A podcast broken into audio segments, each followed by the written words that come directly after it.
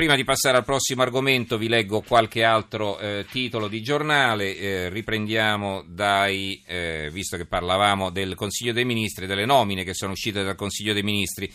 Il Corriere della Sera, nuovi capi per Polizia e 007. La stampa, eh, qui però non è l'apertura, l'identikit degli 007 nominati dal governo.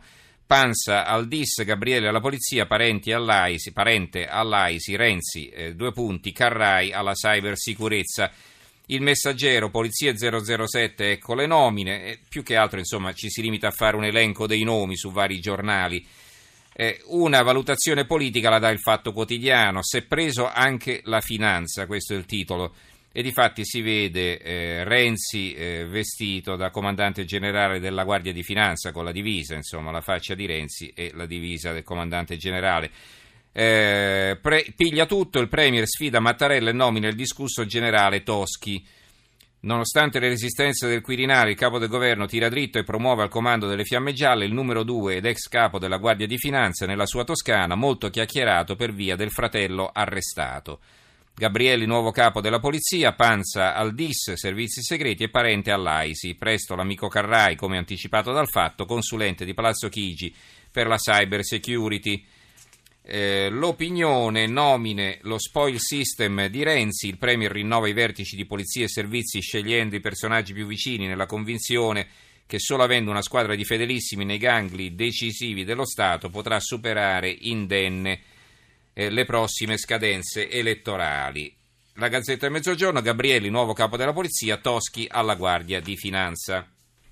Vi leggo i titoli sulla politica e poi cambiamo argomento. Eh, il quotidiano nazionale, il giorno nazione il resto del Carlino, ospita un'intervista a Salvini. Salvini dopo il caso Roma, le mie condizioni per fare la pace col CAV, quindi già si parla di un riavvicinamento.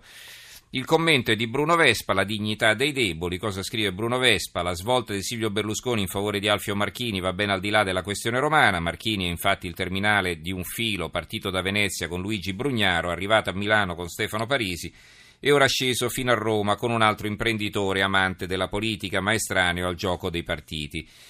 Alle soglie degli 80 anni, dopo aver dominato con sorti alterne vent'anni di politica italiana, Berlusconi si chiedeva il rinnovamento. In questo senso, comunque vadano le elezioni amministrative, l'asse Parisi-Marchini lo rappresenta. Non a caso Brugnaro è entusiasta della scelta romana.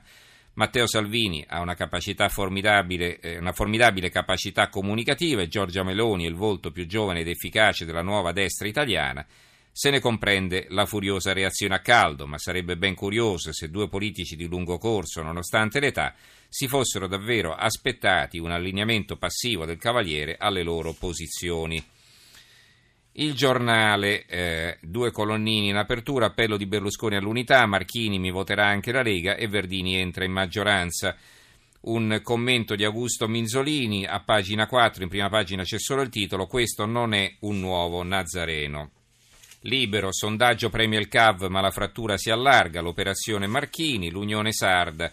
Cambiate le carte sul solito tavolo e l'articolo di fondo di Gianni Filippini e la scelta di Silvio Berlusconi, leggiamo il primo capoverso.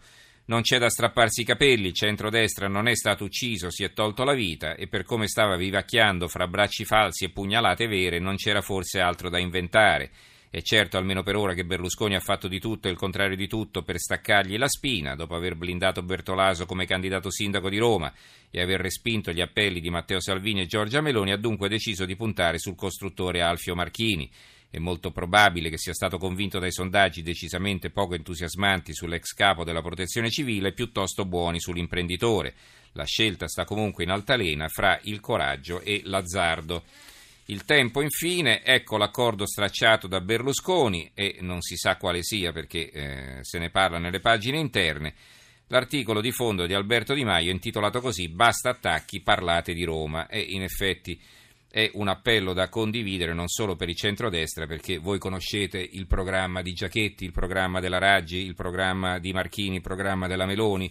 Io insomma ho una qualche difficoltà a ricordarmi una loro proposta e come eh, elettore qui di Roma naturalmente perché poi non so se le stesse cose succedono anche nelle altre città.